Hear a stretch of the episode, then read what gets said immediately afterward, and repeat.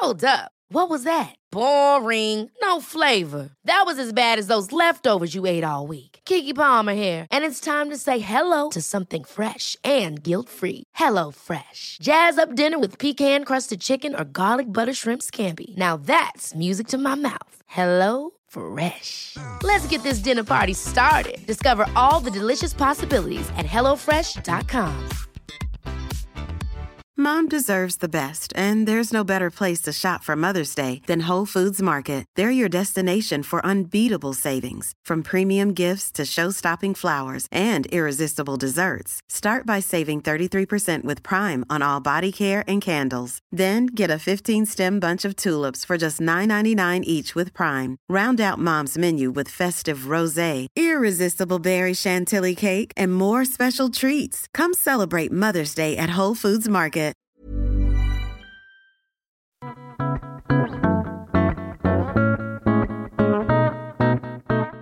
Hey, I'm Natalie Drenovac, and welcome to The Modern Women, a show that seeks to share the stories and experiences of women that may be out of our line of sight. Today's episode is the start of a new series within each season of the show, called Anonymous, which aims to give a variety of women their own platform. It often seems like the only people who are ever interviewed or given a platform to express an opinion or point of view are those with some sort of status, whether it be through followers, media presence, or being a celebrity. It made me wonder that perhaps the common voice we're hearing is getting skewed, and whether these are the only voices and opinions we should be hearing.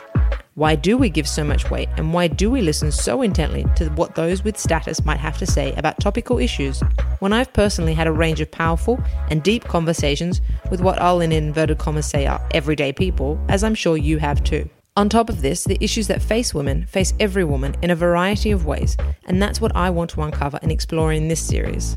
As this series evolves, the continuing purpose of the anonymity is to enable open discussions because sometimes opinions don't always need a face. Ladies, thank you so much for joining me today and being my guinea pigs for the Anonymous series. As I told you, I always start with a rapid fire. So, we go to the bar for happy hour. What do you order?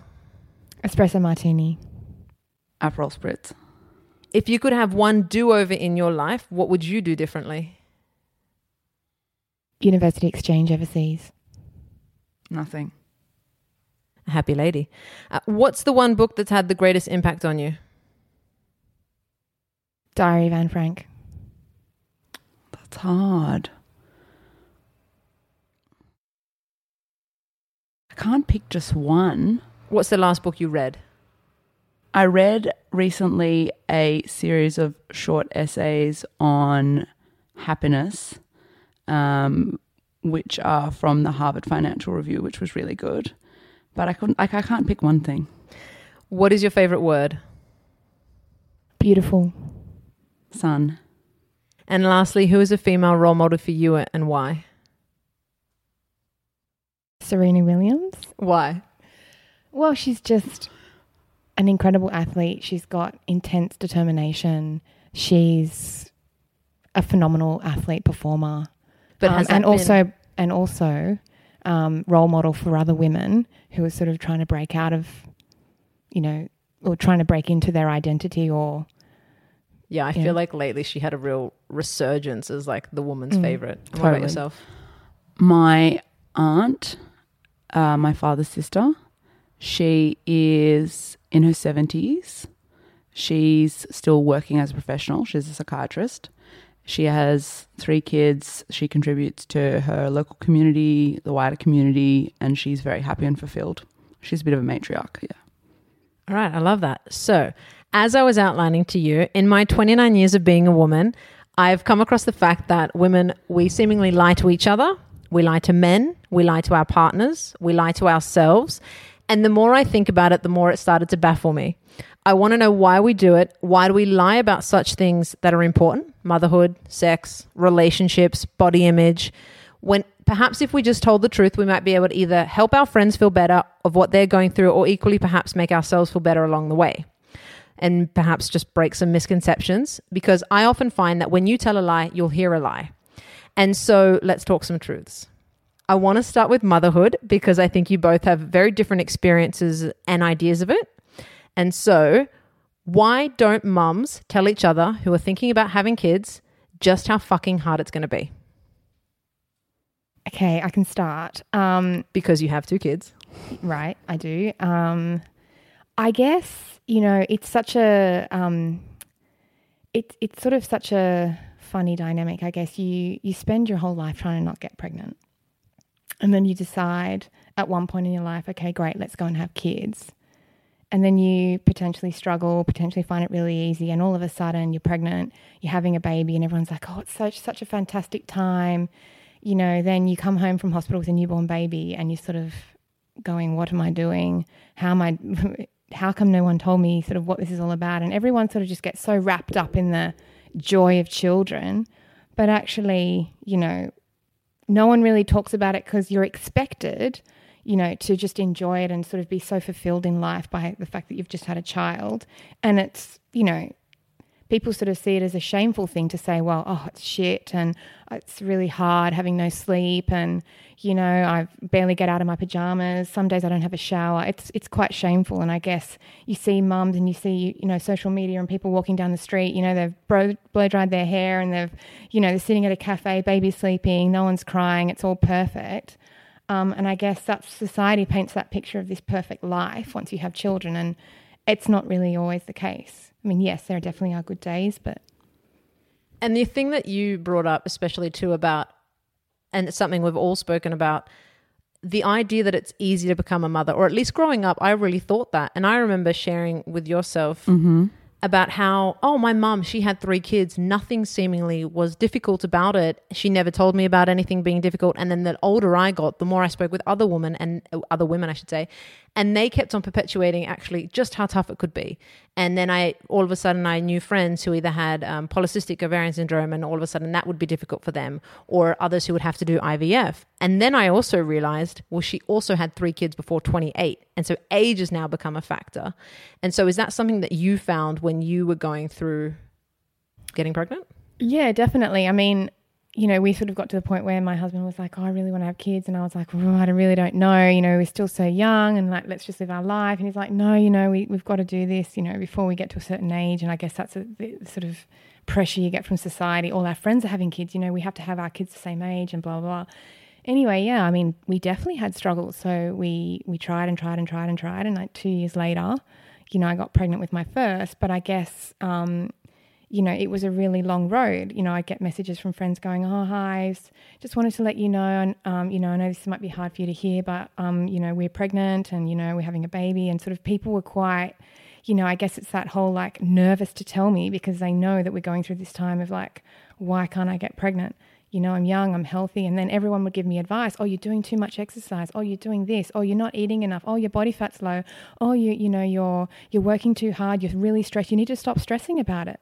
But all these things, you know, it's just about living your life. Like they exist, and you know, you can't stop something, and you can't, stop living your life because you're trying to have a baby. Is it really the the recipe? You know, so absolutely experience those difficulties. And then on the flip side, you have a medical background. And although you don't yet have children, you were sharing a very different experience about your idea Yeah. about wanting to have a kid. So I think for me, I'm in a very different situation where I'm constantly surrounded by people who are putting off having kids till like they're a lot older. Um, and that's something that I think a lot of women in medicine keep to themselves. Like they may not be happy with that reality.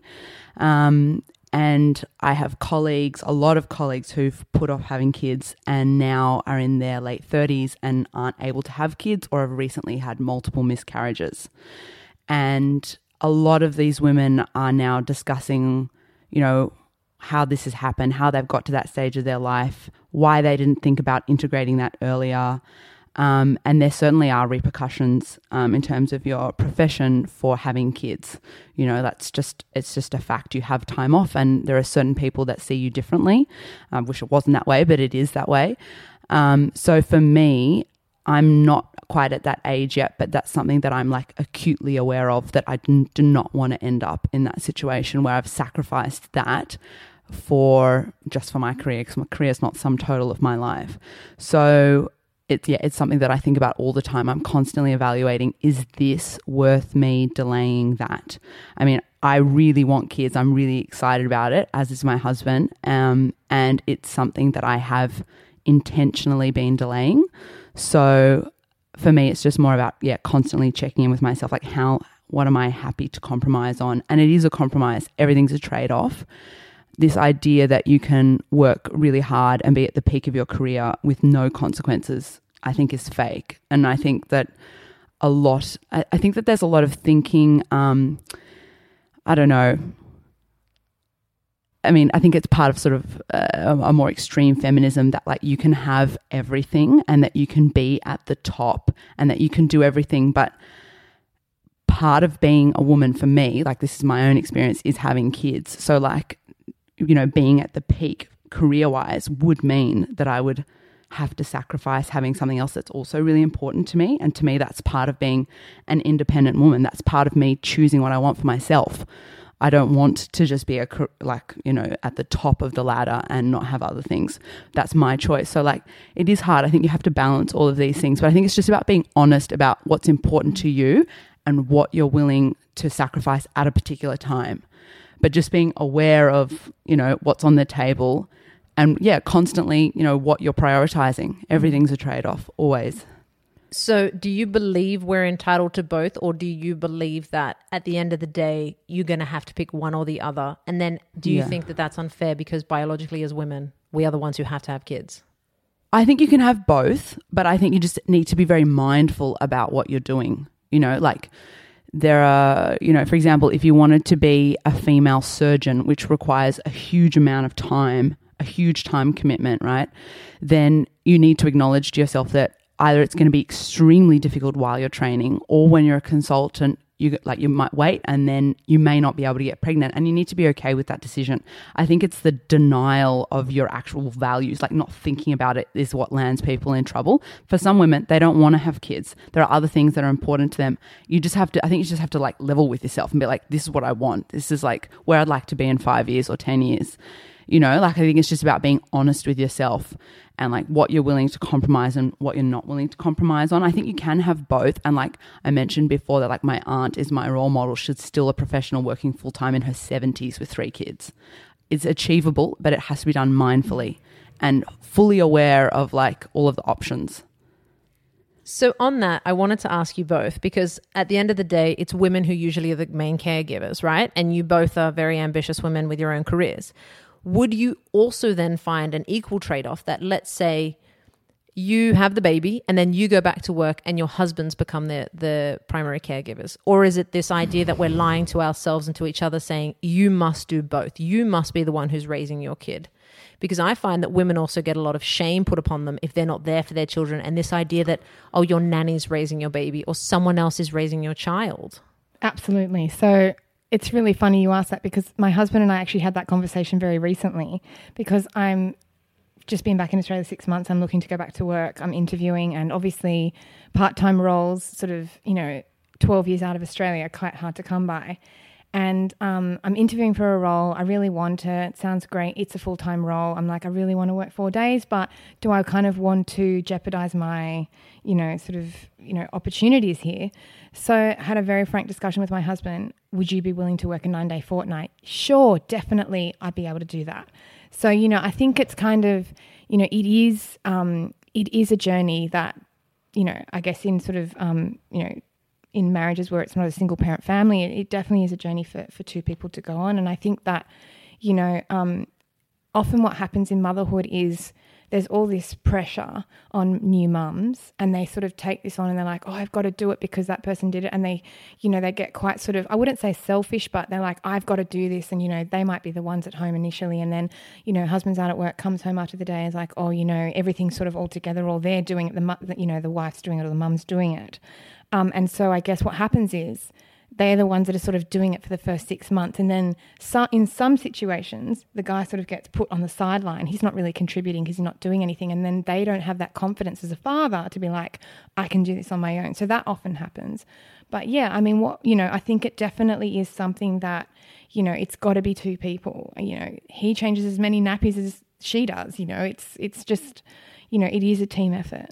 So, what's your opinion when people say um, this happens where I'll have friends and they'll be coming out and they're like so and so being their husbands? They're like they're babysitting. Like that's not a lie, but it is something that, as you were saying that, I find it so fascinating when the husband's babysitting, but you're a mother. And like I know it doesn't happen for everyone, but it seemingly is this idea that like when the dad does anything, he's really upstanding and incredible, and yet mothers have to like cop the shit, cop the flack. and like I see so many of my friends who have kids, and the woman is just like run ragged, and then daddy gets home and he's the legend, and mm-hmm. oh he's gonna be there tonight, and like that's a really wonderful thing, or you know he's mm. not going out with friends and I'm at home and all the rest of that. Mm. I guess that's just You know, I guess scarcity is a wonderful thing. And uh, often, you know, if it is in that situation in the first year where the dad's out working, the mum's on maternity leave, then that does often happen where the dad becomes a preferred parent because, you know, especially when the second child comes along and you've got a toddler who just adores the dad because he's never there. It's, it's scarcity. So, uh, and I think that's kind of what it is. And I definitely know and think that is the case in my family where, you know, my husband sort of is the favorite because he's only there, you know, I'm sort of the stay at home parent at the moment. Um, so it definitely is sort of, um, but I guess in terms of the babysitting thing that you mentioned, yeah, I'd say that's just a term. In some situations, I know mums do get together and like, oh, he did this and oh, he did that. And yeah, we all do it. But, you know, I think that definitely more and more you see dads stepping up for sure. And I know even some close friends at the moment that the dad's on pat leave and the mum's gone back to work. So, you know, it, it definitely is becoming a more level playing field. And going back to something about um, children and taking care of them, because I have friends who will tell me this is it comes back to like why do we lie to each other? I've got friends who are like, I'll never smack my child, but then they've also told me, look. Little little Johnny was running crazy, and I just walloped him across the bottom, etc. And I find that disciplining your child now is such a controversial topic. Now, I think this is a good time for you don't have children, but you want to have children in terms of how do you feel you might discipline versus actually the reality of what might happen. Lol, I am exactly the person you just described. So that's how I think, like that I wouldn't hit a child. But like I suppose in I don't know, I just reflect on the way that I was brought up. Like my parents never really did that actually. They did once each. I once swore at my mother and then I once swore at my father. And they were the only times ever. And it was on the bum. Like that was a proper hit. But like generally I was never laid a hand on. So interesting. My wife and I So- both talk about it, and we're like, we were definitely smacked on the bum. And I think that I understand that for anyone who goes, oh, there's child abuse, like I firmly understand the difference between child abuse and, hey, you don't have the cognitive awareness and understanding to know what's going on. It's like when someone tries to reason with a puppy. For anyone who lashes out about me reasoning your child to a puppy, please don't. But the simple, I- the simple idea that someone's like, I'm going to tell my dog to sit down and what he did was naughty. They don't understand what you're actually trying to tell them I- to do, etc. Mm.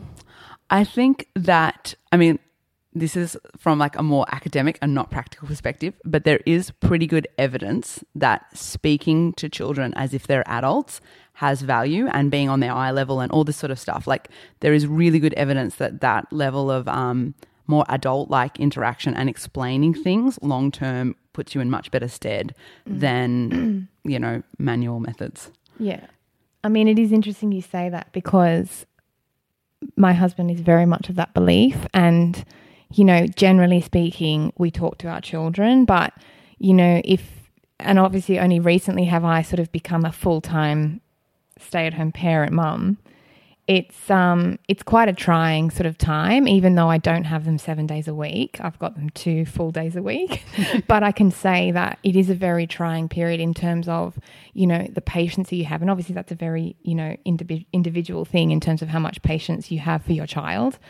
Um, but I do agree that talking to your children, you know, very early on um, does help. And, you know, continuing to talk to them. I used to think as a sort of young adult that that was just the most crazy thing ever. I mean, how can they understand? But you would be shocked at how much they really do understand. I mean, in terms of the hitting, um, the hitting thing, yeah, smack on the bum here and there, I'm not opposed to it, but I don't really do it. I don't. That's quite honest. I don't do it. And, you know, I used to see my sister who's got older kids than mine sort of you know, threaten, threaten, threaten, empty threats every time. I'm like, oh my God, when I have kids, I'm never going to do that. And of course, what do I do? I do it. You know, I go to a cafe, I see a kid see, watching an iPad. Oh, when I have a kid, I'm never going to do that. You know, there's so many things that when you don't have kids, you say you're never going to do. You get to that point, you're like, I literally need to drink this coffee and I need time out. My kid's going to do whatever I said I was never going to do.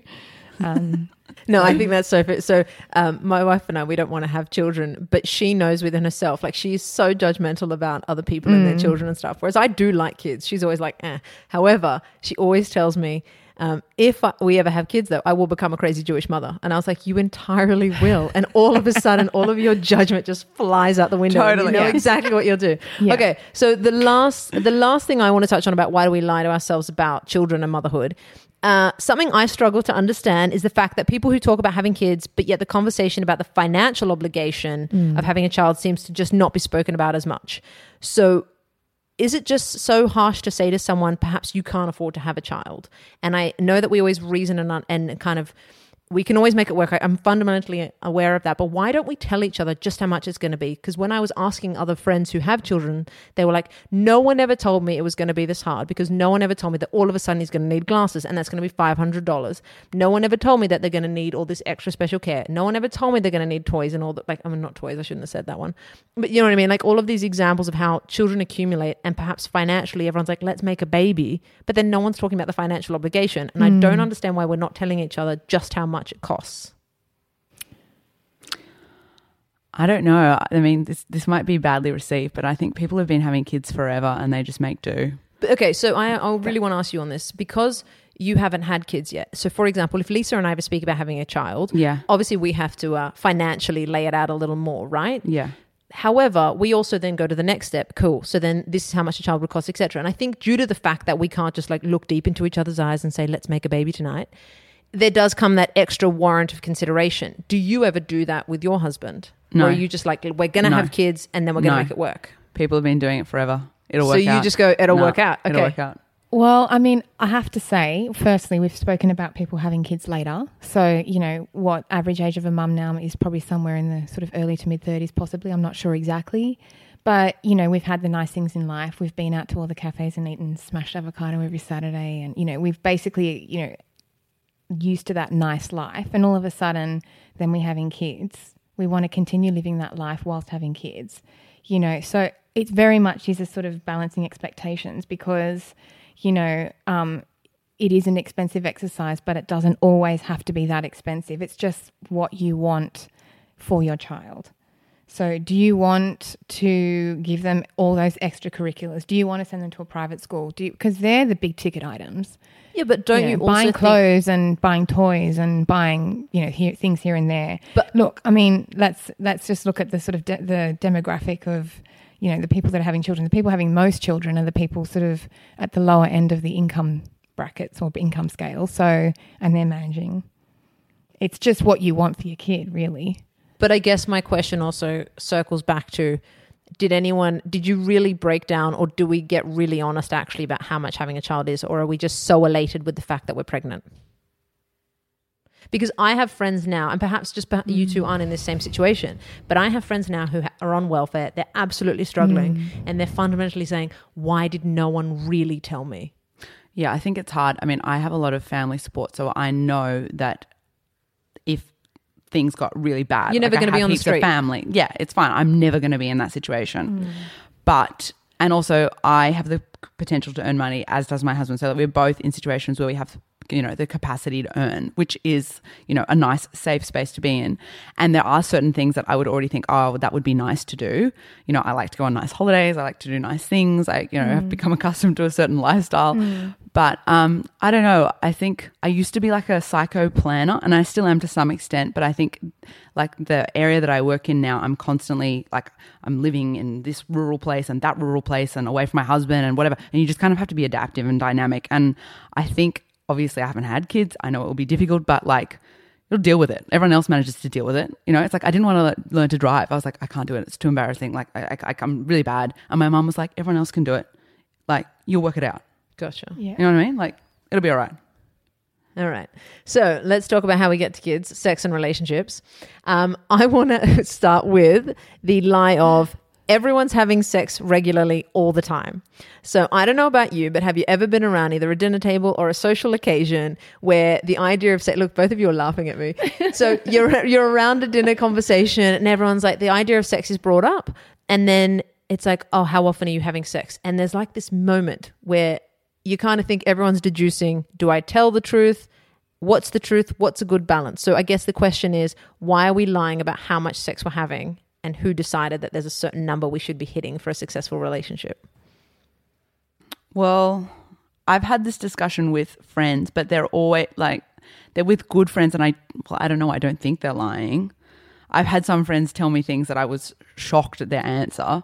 As in, Um, they were saying they weren't having any, yeah, or they were virtually having none. heaps? Right. Yeah, and I thought, oh, how's that functional?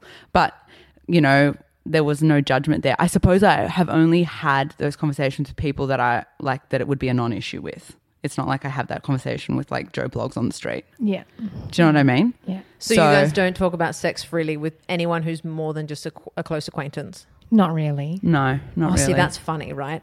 Sex is one of my most enjoyable topics to talk about. And it's not the idea that I'm like, hi, tell me your favorite position or anything like that. I just find it to be a really enthralling subject. My wife often is like, you shouldn't bring it up so much. But it's more the idea that I always question why don't we talk about it more? Like, why do we only, okay, here's actually a better one. Why do we only talk about sex with really close friends? Why is it not a broader discussion? Considering a lot of the time, women or you know men, etc., we're all seeking for that relationship, which we all know also equals sex. I don't know. I mean, I, I in the sort of work that I do, sex comes up a lot. Like it's talked about a lot. It's just not necessarily in like a um Sexy way. yeah, I don't know. I feel like I mean, and also actually this is really interesting. In my family, it was never like a taboo off topic thing. Like my father has been known for regularly saying things in front of people he hardly knows and friends of mine like talking about sex. Like it's never been a taboo thing. People talk about it all the time. Um, I think it's more just like you don't necessarily I think it's about having some level of privacy with your partner as well. I think that's what it's about. Yeah, I think I that. I don't I don't think it's actually about sex. I think it's about privacy. Like that there's a level of intimacy that is shared between you two and you two only. I don't know, maybe I just thought about that then, but I that's, 100% that's not well agree with that. Yeah. So you only don't talk about sex because you're aware of the privacy of your own personal relationship. Yes. But okay, before you got married, you're telling me you never hung around with your friends and chatted about sex. As a dating thing, yeah, okay, you know, what's going on? Yes. Like who are you seeing and what's going like, you know, in How's that, going? in that Yeah. sense. But not, you know, sort of in a long term relationship, you know, someone you're with wouldn't necessarily be unless you felt that there was an issue. Like, you know, you weren't getting any or, you know, there was some sort of a sort of an issue which was affecting the relationship. But if it wasn't something that was affecting the relationship, it wouldn't necessarily be something that was spoken about.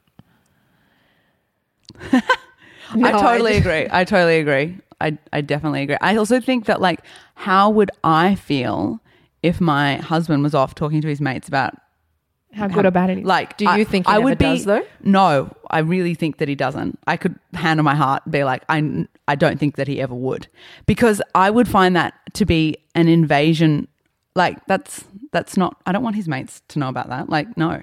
Okay, so what would you do if you found out his mates knew and he does talk about it? I'd be like, don't do that.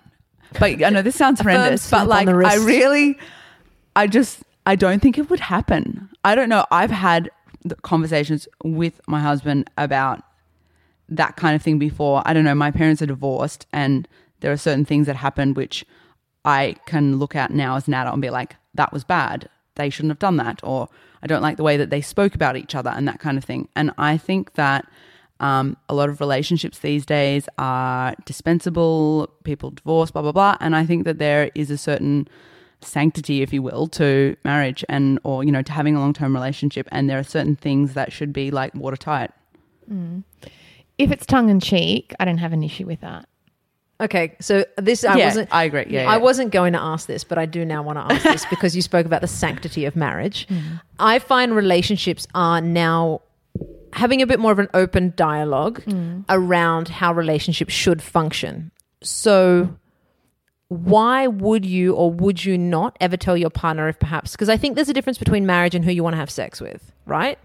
Now, why would you or why would you perhaps not ever tell your uh, husbands, "Hey, actually, I'm sexually attracted to this person." I'm not saying you're going to act on it, but I'm saying would you ever tell that question or would you not and why? So you're at work. not. Why? I think, and this people might shut this down and tell me that I'm, it's silly and naive, but I think that you have a choice when when you interact with people as to how that goes. You can choose to interact with somebody in a certain way, or you can shut that down immediately. So if I had a conversation with someone and I could tell that they were slightly interested in me, I shut it down immediately because I just not I'm not going there. I don't even allow that to happen. And that could that might sound really naive to some people. And it's probably a product of like I was saying, like my family situation where there, it was messy. And I yeah, I think that there's so many blurred lines and I just don't want to be ever in a situation where that sort of mm. manifests. I don't know. So is that kind of like you saw the way your parents, the reasons why your parents may have gotten divorced, and so therefore you don't want to repeat that mistake? Yeah, but I also think you, I think choice and like being analytical of the situations that you're in is really important. Like, you know, you hear about people having affairs and this kind of thing, and it's like, well, that didn't just happen that night. I'm sure you've interacted with that person, you know, in the lead up to that, or even if it's just on the same night. Like, you had certain conversations, there was body language, there was all this stuff that led to that that you were involved in, that you allowed to manifest. You could have just like looked at that person and gone, not involved, laters, left. Have either of you ever listened to Esther Perel? No. No.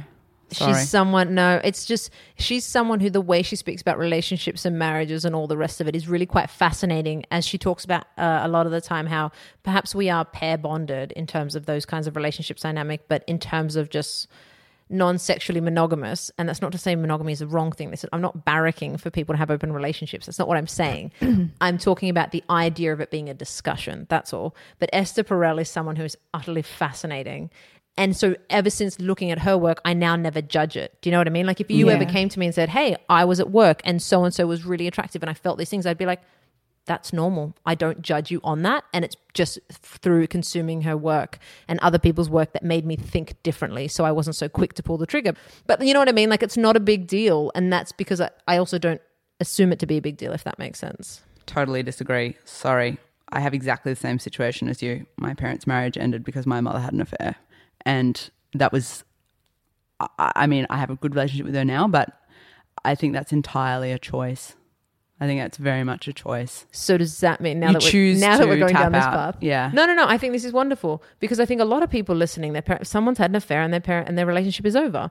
But my question is that did she have an affair and that ended her relationship, or was her relationship over and then she had an affair? I think the latter. Yeah, that's what I Yeah. think too. That's how Yeah. I look at it. Communication is key, Yeah. and probably there was a breakdown along the way. You know, you know, the other side, for, you know, chose to ignore that issue, and either, you know, and then there was just a complete breakdown. I was like, okay, I'm going to go my own way then. But in my view, that's absolutely fine if that's going to happen. But in my view, that needs to end before anything else happens. So, in my view, you know, that person needs to identify the fact that, yes, I'm struggling in this relationship. I'm not, you know, I'm not happy. Talk about it, either fix it or end it. I'm not. Oh, you you're saying don't don't partake in the action. I complete, yes, that's exactly how I feel. Like if, if you, you know, you, you, you know, you've made it a choice, a life choice to get married, that is a monogamous relationship.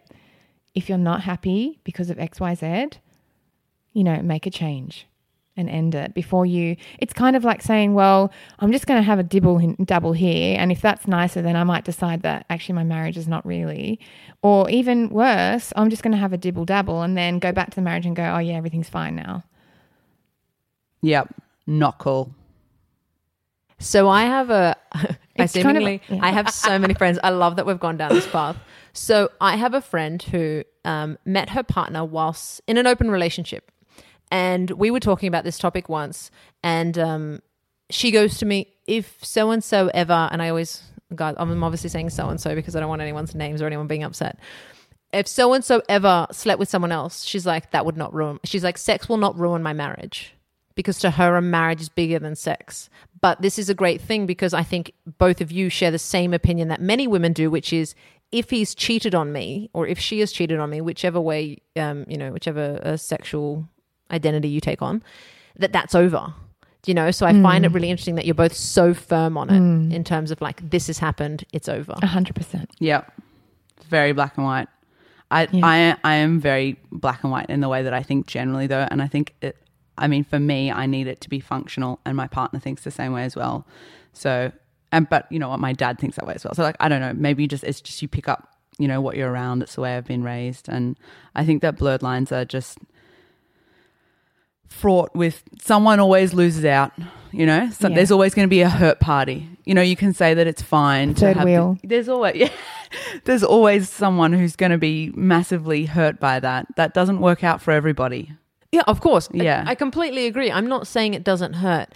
I'm just saying it's an interesting way to look at things. And then the mm. more you hear of other relationships, because I grew up, I actually grew up. It's just so interesting the way I used to think about marriage and all the rest of it. And then the, the more I became aware of other people's ideas, instead of saying, like, you know, it's wrong, I just was like, that's so interesting.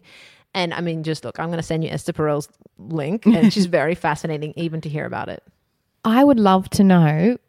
I mean, you know, what the other things are in a marriage that, and you know, is some, you know, the the person you know saying "Mm, sex will not break my marriage. So, what other things that are greater than the intimacy of the relationship that will not break? You know, what, what what's going to cause it to break if I think it's more the fact that they are so connected, so secure in who they are in their relationship and together. It's more the idea that sex can also just be a physical uh, expression with another. And I think that, like, even I'll be very honest, like my relationship with Lisa, I often say to her, well, actually, we have this idea that everything's a conversation this is not to say we have an open relationship before anyone's jumping on that bandwagon. It's just the fact that, that like, you know, I used to, I, I've had very insecure partners, right? Lisa isn't. Like, she often says to me, go find someone better than me. Whether that's sarcastic or whatever, it always makes me laugh. But it always comes back to the fact that it's this idea that I could turn around and say, I saw so and so and was quite attracted to them and it wouldn't be the demise of our relationship. And it's also the irony that I can say that, and because I can look and all the rest of it, I almost don't look because it's not illicit and it's not a, a dangerous activity, if that makes sense. Mm. So I just look at that differently. That's all I mean. Mm. That's all I mean in that regard. All right, so let's move on to the next hot topic when it comes to sex: faking orgasms. So, if you're happy to answer, have you ever faked an orgasm? yes, Yes. Okay, so I want to know why women fake orgasms and why do we lie about it, especially to our partners? Well, I don't now. I think You're in a happy marriage, Yeah. totally. But before I that, why did you yeah. lie? I'm sure. I don't know. I'm trying to remember, like at the time, but it could be for any reason. Like, I'm tired now. Like, whatever. I don't know. It's not something that I sort of think about now, but um, yeah. I mean, wasn't enjoying it and wanted to be over. So was that like a one night stand kind of situation? Yeah, So have you ever been? Have either of you ever been in a long term relationship or a not a one night stand and ever faked an orgasm? yeah. no, Really? So you'll tell them if you're not. yeah, No, but at the beginning of a relationship, not now. But okay, When so, I didn't know, when it wasn't yet a long term relationship. Yeah, yeah, okay. yeah, yeah, yeah. Okay, so why did you then? either yeah probably just like wasn't going i don't I, I can't remember a specific event but i'm guessing it was probably what we said before like it wasn't that good or like Yeah. i'm tired or like just not feeling it Because I Yeah. think on the flip side, where I'm questioning is I generally don't think I've heard many men sit around having a chat. Like, so sorry, I should preface this. I've often spoken to friends and they've talked about how they fake orgasms, how they're kind of like not sexually gratified, etc., whether or not it's a one night stand or a relationship. However, I don't often hear male friends of mine be like, yeah, you know, I was just making her come, making sure she was really satisfied. And then like I just walked away and like I felt really good about it. Like, why the fuck does that not happen? Why is it not okay to him to know that actually, no, like it's the other way around? Do you know what I mean? Like in society, it seemingly is like, as long as he comes, but no man's like, hey, yeah, I'm almost really happy to. impossible. Pardon? because it's almost impossible for a guy to fake it.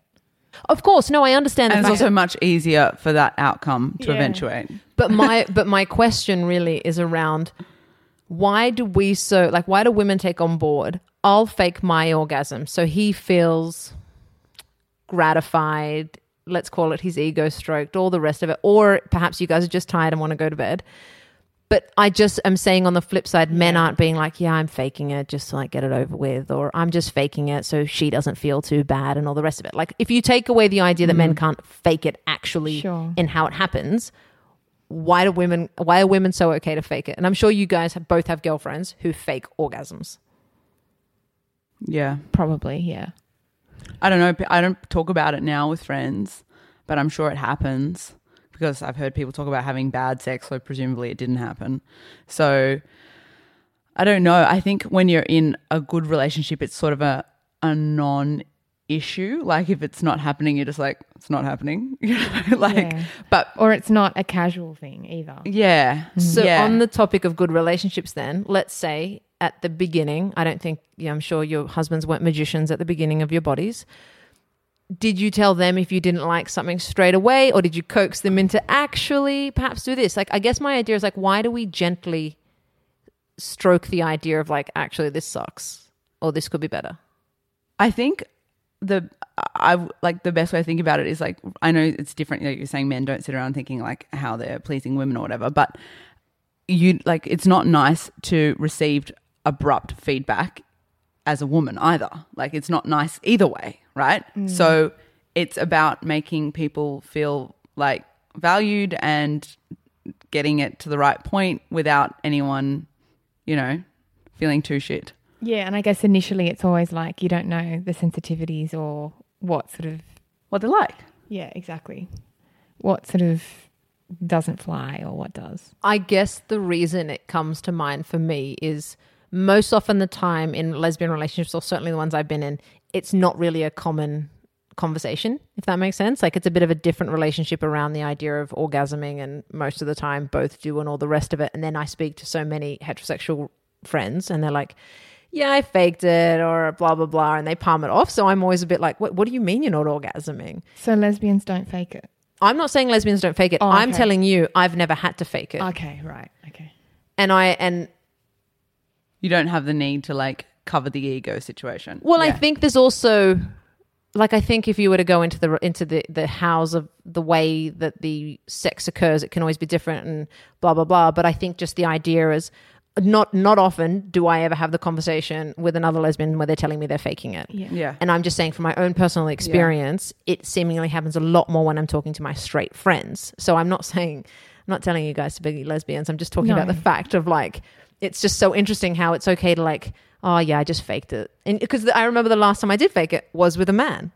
And I remember doing it and thinking to myself, why did I do that? And I was like, I wanted him to feel, I don't know, just gratified, I guess, or whatever it is. But it was just this idea that, like, you know, but whereas with a woman, I've, I've never had to. Because you think she understands your body more? Well, no, she's just made me orgasm, so I didn't have to fake the orgasm. Right. I'm not Yeah. saying every sex with a woman is going to be amazing. That's not what I mean. But it's just the idea of. Yeah. I The find the idea Yeah, of faking yeah, happens yeah, more yeah. often. It's more prevalent. right. I think that's maybe just like when you're comfortable with someone, you don't feel the need to, maybe. And then I think maybe, I don't know, that's how I see it anyway. Like I would never feel that I had to now. But maybe, yeah, when you're getting to know someone, it's just, you don't want to. awkward. It's awkward and you don't want to upset people. Like I feel like a lot of people just don't want to upset people, just generally in life. Like it's, I don't know. sounds pathetic, doesn't it? No, Yeah. Or just- as a person, you're less straightforward than others. yeah. You know that that can be a personality thing too. Um. So the next thing I really want to touch on about how, why we lie to each other, and now that the doc is in the house, I think this will be interesting. It's about the prevalence of getting STDs, and considering it's something that's so important, but and the statistics show that so many women are actually getting STDs, but yet we're not talking about it because everyone's embarrassed. Why do you think that might be that we're lying about the situation? Uh, I think that people don't talk about it because, I mean, often when a woman gets a new STD, it's often linked to um, perhaps a partner being unfaithful. So that's a major issue. Um, and people aren't walking around saying, oh, my husband cheated on me or whatever. You know, so that is a big issue. And then often um, it's perceived as being like yuck and dirty. Um, and a lot of the time, people, I think there's misinformation, misunderstanding about some things as being like chronic and untreatable. So, like, there are some things like HIV, which like you have for life, even though it's treated. Um, and then there are other things like chlamydia, which is like, you know, a dose of antibiotics and you're done. So, people just don't understand them, I think, also. Yeah. Do you think it also, for those friends I know who have gotten STDs, they're also worried about having this slut shaming? No, you're both. you look Um, awkward. Well, to be honest, I mean, I guess I'm in that category. I don't have a huge understanding of them, but um, yeah, I guess that's exactly what it is. I know that um, when I was at university, one of my friends was, you know, basically abused on SMS for, you know, basically transmitting chlamydia. Yeah. And I remember at the time just being like, oh my God, this is so horrible. And, you know, she was just really, um, and I remember being like, you know, sort of trying to help her through it. Like, how do you respond to this? It's not true, or is it true? You know, and then sort of, um, oh, so she didn't know if actually she was the carrier. Someone just said, You gave me chlamydia. And she was like, Wait a minute. Do I have it? I don't even know. Yeah. So it was a bit of a case of that. But yeah, in the end, um, you know, she did have it. So, okay, as a doctor, Yeah. do you feel we should all talk about it a bit more so we can also yeah. talk about I mean, in certain better? circles, it's like talked about all the time. Like to me, it's not awkward talking about it because I talk about it all the time. So I don't know. I mean, there's plenty of diseases that, that people don't want to talk about, not just STDs. Like there's lots of things that people are embarrassed. People are embarrassed about having seizures. People are embarrassed about all sorts of stuff that they think makes them different to other people or less appealing to other people. I don't think it's just an STD thing. Um, What are the other things that jump to you? Oh, epilepsy was the one that came to me initially because you can't, if you're an epileptic and it's not well controlled, you can't drive, you can't swim, you can't do all this stuff that you just take for granted that you can do. And then you've got to, you know, then at any moment something might happen to you and you're putting others at risk. Say you're a new mum and you've got a baby and you have a seizure. What happens to the baby? Like there's heaps of diseases that are stigmatized. I think that people just don't really think about it. Um, and chlamydia is one of these things that's like really common. Um, it's on the rise, especially in heterosexual women. Um, and yeah, I mean, to me, I mean, it's obviously a disease that's been contracted, but it, you don't have to have slept with a lot of people to contract chlamydia. Like that's a that's an incorrect statement. It could be that you've been with one person ever and your partner's been unfaithful to you. You know what I mean? So I don't Yeah. see it as correlating with that at Yeah. all. Mm. It's just a crap thing that happened to you. Yeah. I'm really glad you brought that up about the epilepsy and the other diseases because I guess that's a huge component of why I want to have these conversations because I find it so often that someone's always waiting for someone else to go first. And the moment you share a story or you share something intimate and vulnerable, someone else, most of the time, if I've ever shared anything really vulnerable with another person, they've immediately been like, to not use the me too phrase, but me too, right? And so it's this idea that what I really hope and want women to talk about things more openly because then if there's a bit more of a collective voice, then all of a sudden it won't be such a stigma. It won't be such a problem, etc. You know, like I was telling a friend how I started going to therapy at the end of the year, and she was like, "Oh wow, you?" And I was like, "Yeah." And because in her mind, she thought you had to have something wrong with you to go to therapy. And then she started asking me about it and how it all came to be. And then all of a sudden she's like, I think I really need to go. And I was like, fucking do it. It's wonderful. Go for gold, you know? So I guess that's my reasoning for always wanting to be so open about things and be vocal, not in a way of like, you should do it too or whatever, but more just like, hey, here's my experience. And I don't carry any sense or fear or worry because your judgment of me mm. is your absolute own. And I can only be my absolute self. Yeah. I think you're really like the average of the people you hang around. We were saying that the other day. Like, mm. so I hang around people who talk about this stuff all the time, and diagnosing with people people with disease. Like, if I have lots of friends who you know see a therapist, and I talk to people all the time and recommend that people do. So it's not vaguely taboo, and many people go through their lives. Um, you know, so go through life and have a period where they might need that. They don't need it forever. It's just you know part of life. So I think if you hang out with people where that's not spoken of or it's considered rare, then it, you internal, you know, sort of you internalize and you're like, oh well, this is weird. Other people, my other people, my other friends aren't doing this. I therefore can't talk about it. But if you hang out with people who don't think that way, it's not an issue. It's just your group, your peer group. There's an element of gossip as well, though. Chinese whispers, it gets sort of transpired into something completely different to what the actual original story is. So a lot of people sort of don't delve into, you know, what that might actually be because they're worried about, Yeah, that's so you know, true. the ripple isn't it? effect. Yeah. You should always put it on a podcast for everyone to look back on. All right, amazing. So, uh, one of the last topics I want to talk about is body image. And this is one because I'm actually unsure about it myself around the idea of us lying to ourselves and to each other. Um, because is it wrong due to also the fact that we're living in a constant pressure due to social media, self criticism, that helping someone to feel better about themselves might just be the right thing to do, right? But I'll give you a perfect example. Um, my wife asked me one day, Have I put on weight? Well, the answer was yes, she had. But I was like, No, darling, you look beautiful. You look amazing. No, you haven't. Now, why did I lie? And I certainly lied because I think at the end of the day, when it's your partner, it's a completely different subject, right? But I guess it perpetuates this idea around body image. And is it right to lie? Why are we lying? Are we doing it for ourselves so I don't offend you? But if you've asked me a question, should I not tell you the truth? Because why are they asking you? What are they? What answer are they looking for? So, as in, people ask the person they will know will give them the response thereafter. Yes. Is that what you would think? Yeah, totally.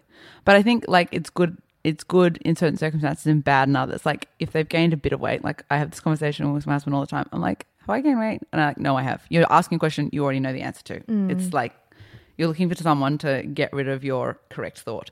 So you know the answer is yes when you've asked the question, and then you're must be expressing some kind of insecurity about that fact and then you're looking for some sort of validation that it's okay. So i think that's fine until uh, you know up to a point but then obviously if it's becoming an issue then you shouldn't be lying about it. Like you know if it's actually un- unhealthy or not in their best interest So this is I'm really glad you brought that up because I'm a huge proponent of self-confidence, healthy body image, self-love, etc. But it's something Lisa, my wife and I always talk about when it comes to um, health and actually the the sorry, your weight and the health the health aspect of it. And due to the fact of working in the health industry, what is your um, take on if someone is gaining weight to the point of actually it's not healthy? Like how do we navigate that? Because i think making someone feel better about themselves is absolutely at the forefront of your mind right? You don't want anyone feeling shit especially people you love. But when you're in the position that you're in and you see people come in and they have health related diseases what's your take on it? I think that if you're in a position where people are coming to you for advice you, you should say something you're in a that's a professional setting so i think it's negligent if you don't but So there are ways to do it so if your girlfriend gained Oh, if my friend, that's not a professional setting. Okay. Not a professional setting. She is not paying me for advice. so See? so different. okay so Yeah. if you're at home with your girlfriends and they're like hey have i put on weight you're like no baby you look amazing Um, no, I don't do that. I'll just be like, I'll say something like fence sitting, like what which they understand means I agree with them.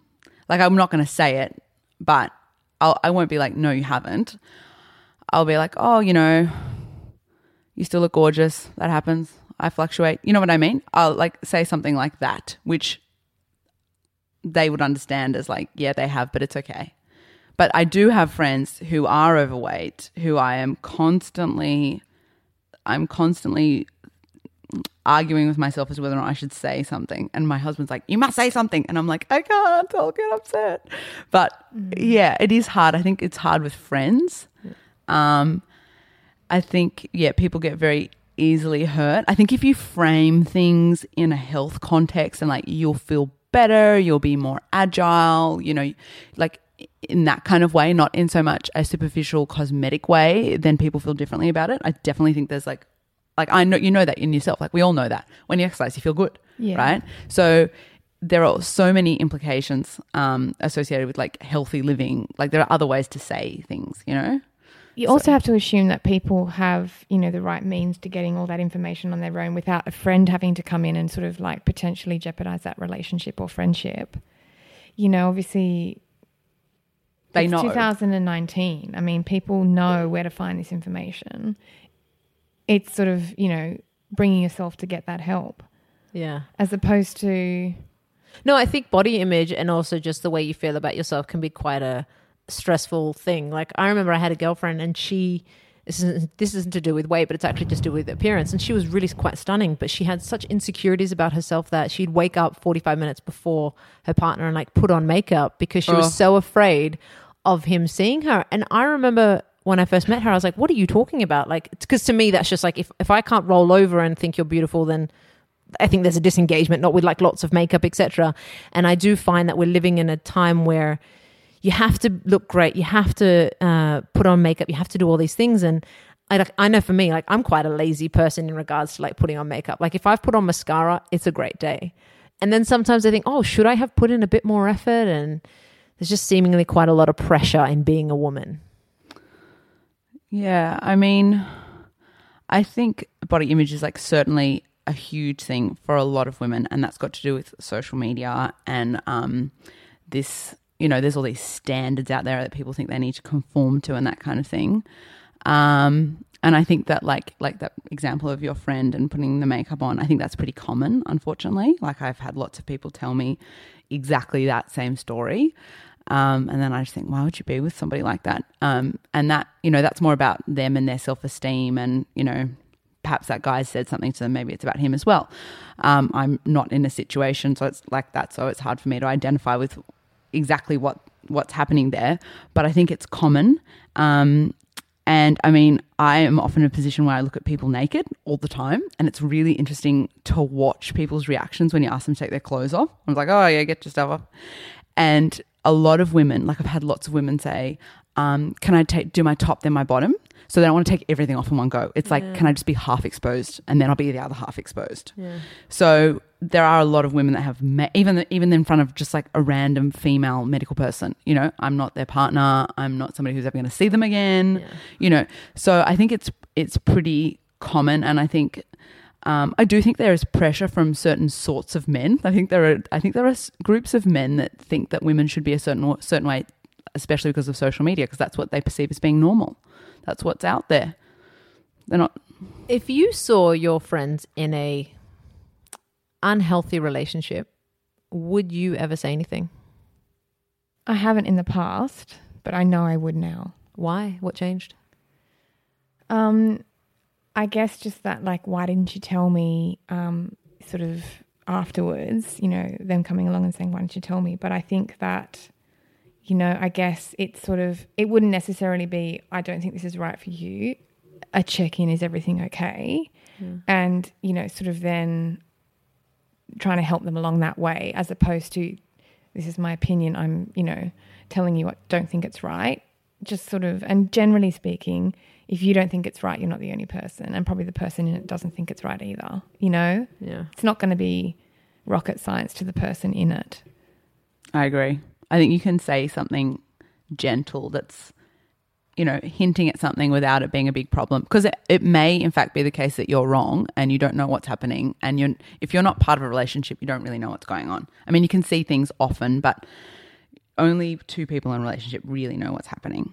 So you, it's good. Like you shouldn't assume, but then you can ask things, yeah, and like checking checking in. I think is is easy to do, but then the difficulty arises when it's obviously bad, and then you're like, all right, should I say something major or not? Yeah, And uh, before we finish, something I really want to touch on, and you actually mentioned it earlier. So this morning, I happened to go down the deep dark spiral of uh, reading comments on a social media post about a woman who was being assaulted, etc. It was like a, it was one of those videos that was raising awareness as to how you can handle those situations. And as I was looking through the comments, it's not all men, not all men. We get it. It's not all men who are shit. And just like I was, you know, this podcast even isn't even about persecuting men or anything like that. It's just talking about things that are important to women. And what is your take before I guess I share my own about your opinion of how immediately when we're talking about women's issues, we also have to add in this bit about, but it's not all of us. It's not all men. Well, I think in some ways we're our own worst enemy. You know, often, you know, in a workplace setting, it's women bashing women actually. I totally agree. So it's it's actually quite interesting that you know, obviously we talk about you know the sort of unlevel playing field, but I think it's actually just about respecting people in general, not necessarily the gender. You know, that's obviously a different argument, the gender argument, but you know, if you sort of just look, you know, across the field, it, it often is women, are, uh, you know, women bosses are harder on women than they are on men. No, we yeah, okay, I would love to touch on that. But I mean in terms of like how we're trying to raise awareness to women's issues, And instead of like, here's my thing: if you're a great man, you shouldn't have to tell me you're a great man, right? Go on mm. conducting yourself as a great man. I think that logic would deduce that it's not 100% of anything, just like mm. anything that's ever happened in life.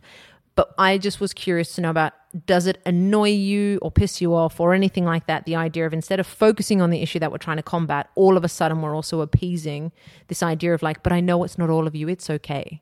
Like that's the thing that gets me. Yeah.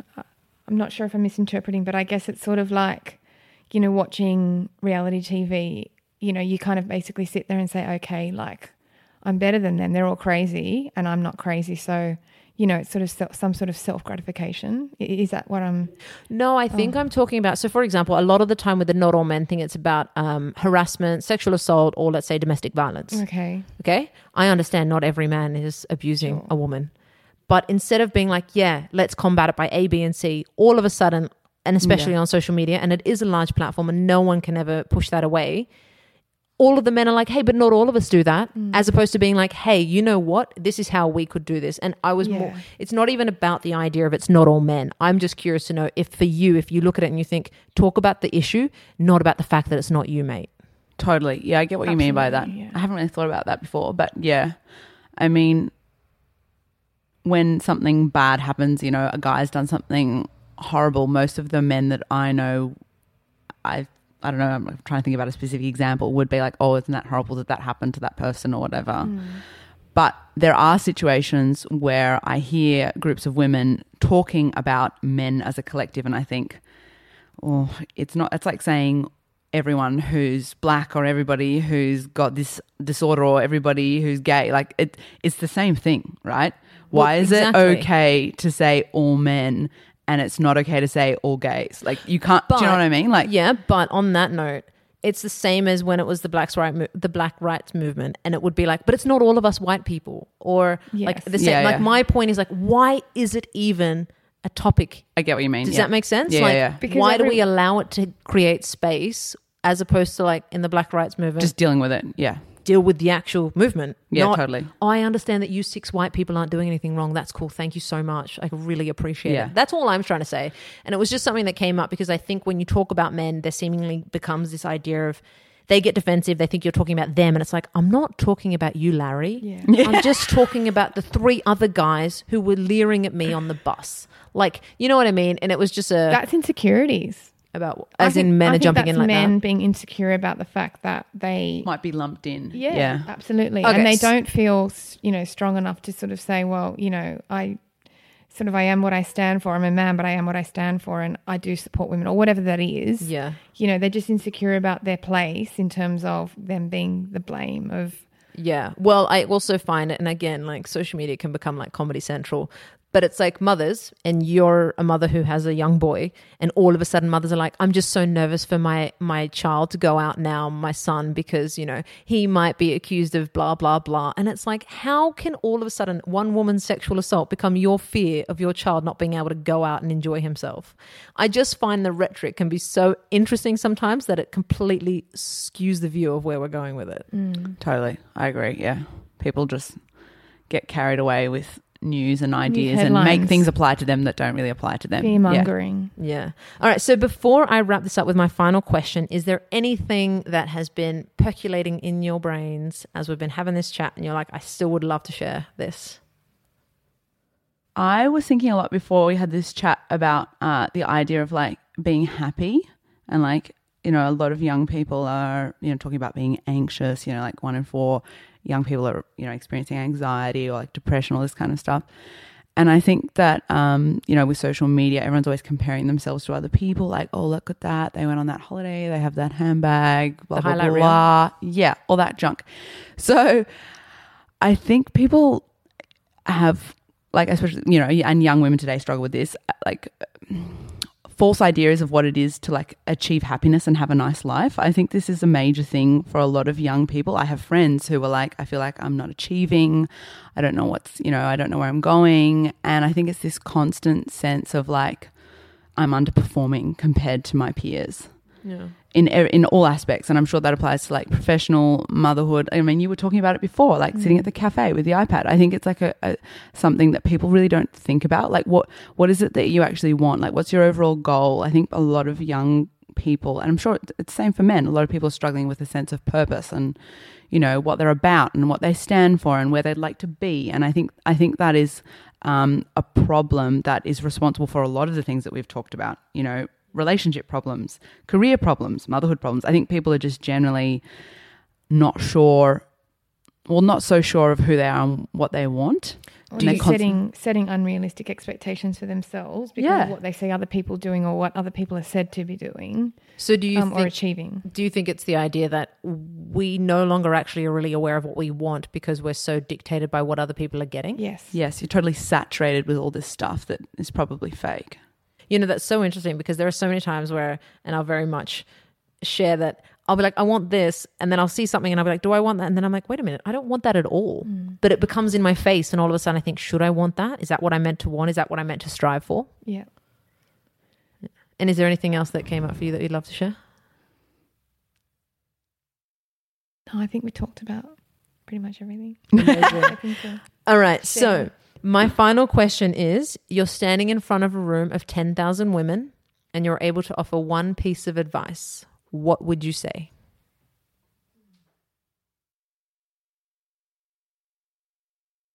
be giving Be giving. that's it Okay. i think a lot of people are very self-centered in regards to just, just overall everything yeah actually that's something that i have learned more from my husband my, my husband's from a family that's very generous Mm. and i'm from my family's generous but like a slightly more self-centered culture. And i think that a, lo- a lot of problems would be solved if people just generally were more giving to others giving of their time giving of their like so, like you know whatever it is whatever that person might need. I think people are really self-serving generally. I call it generosity spirit. yeah, You either have it or you don't. yeah exactly yeah. And for you?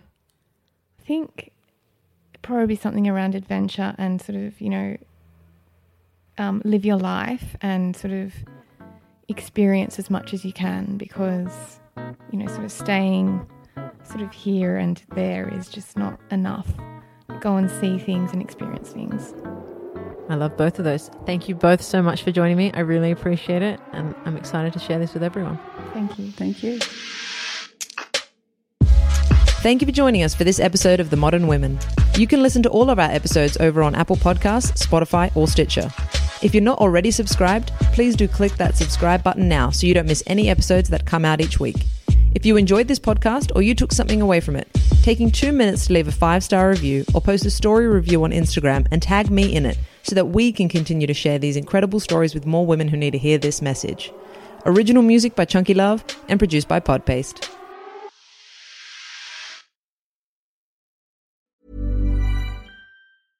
Ever catch yourself eating the same flavorless dinner three days in a row? Dreaming of something better? Well, HelloFresh is your guilt free dream come true, baby. It's me, Keke Palmer. Let's wake up those taste buds with hot, juicy pecan crusted chicken or garlic butter shrimp scampi. Mm. Hello Fresh.